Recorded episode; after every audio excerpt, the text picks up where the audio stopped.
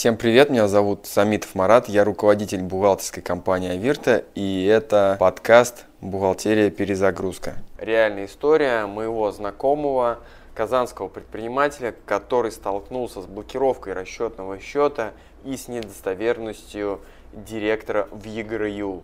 История начиналась достаточно обычным образом. У него есть юридическое лицо, он платит налоги, сдает отчетности, вообще находится на упрощенке, оказывает услуги, ну ничего, в принципе, криминального нет. Что происходит? Он решил переехать из московского района города Казани в советский район города Казани.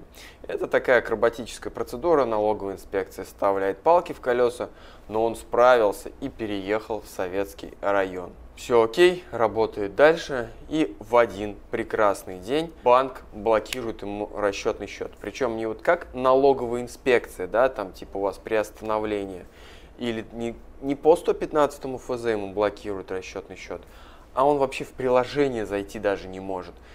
Ну, что такое? Звонит в банк, ему говорят в банке, у вас недостоверность в ЕГРЮ в качестве директора, вы не имеете права вообще в программу даже заходить. Подняли выписку из ЕГРЮ, действительно запись стоит недостоверность директора. Что делать? Мы подаем документы, 14 форму R14001 о том, что он продляет свои полномочия, о том, что он директор.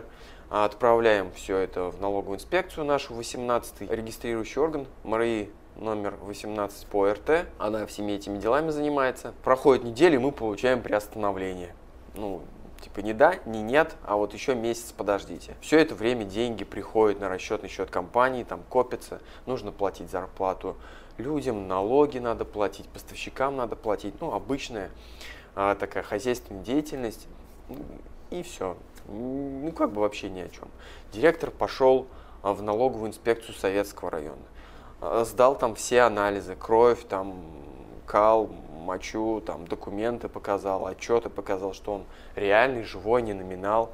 Потом пошел в 18-ю налоговую инспекцию, то же самое там сдал. И только после этого ему внесли изменения в ЕГРЮЛ о том, что он э, действительно является директором. После того, как в ЕГРЮЛ все это отразилось, через два дня банк разблокировал ему а, приложений, и он смог туда войти, потому что он уже стал полноценным директором.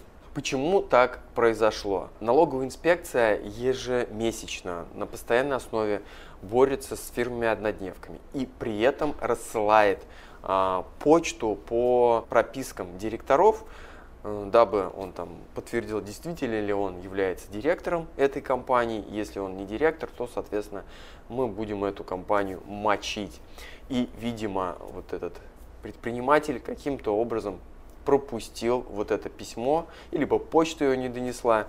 И, в общем, он оказался не директором вовсе, была запись о недостоверности внесена, бизнес, естественно, у него пострадал, практически месяц он не осуществлял платежи никакие, пока вот все носились по налоговым инспекциям, сдавали анализы.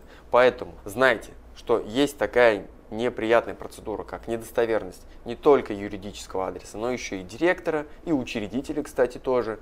И что любой банк может вам ограничить доступ не то что там, к деньгам, а вообще в приложение. И будет ставить под сомнение ваши полномочия до тех пор, пока не будет порядка в ЕГРЮ. В общем, такая совместная борьба а, с бизнесом в нашей стране.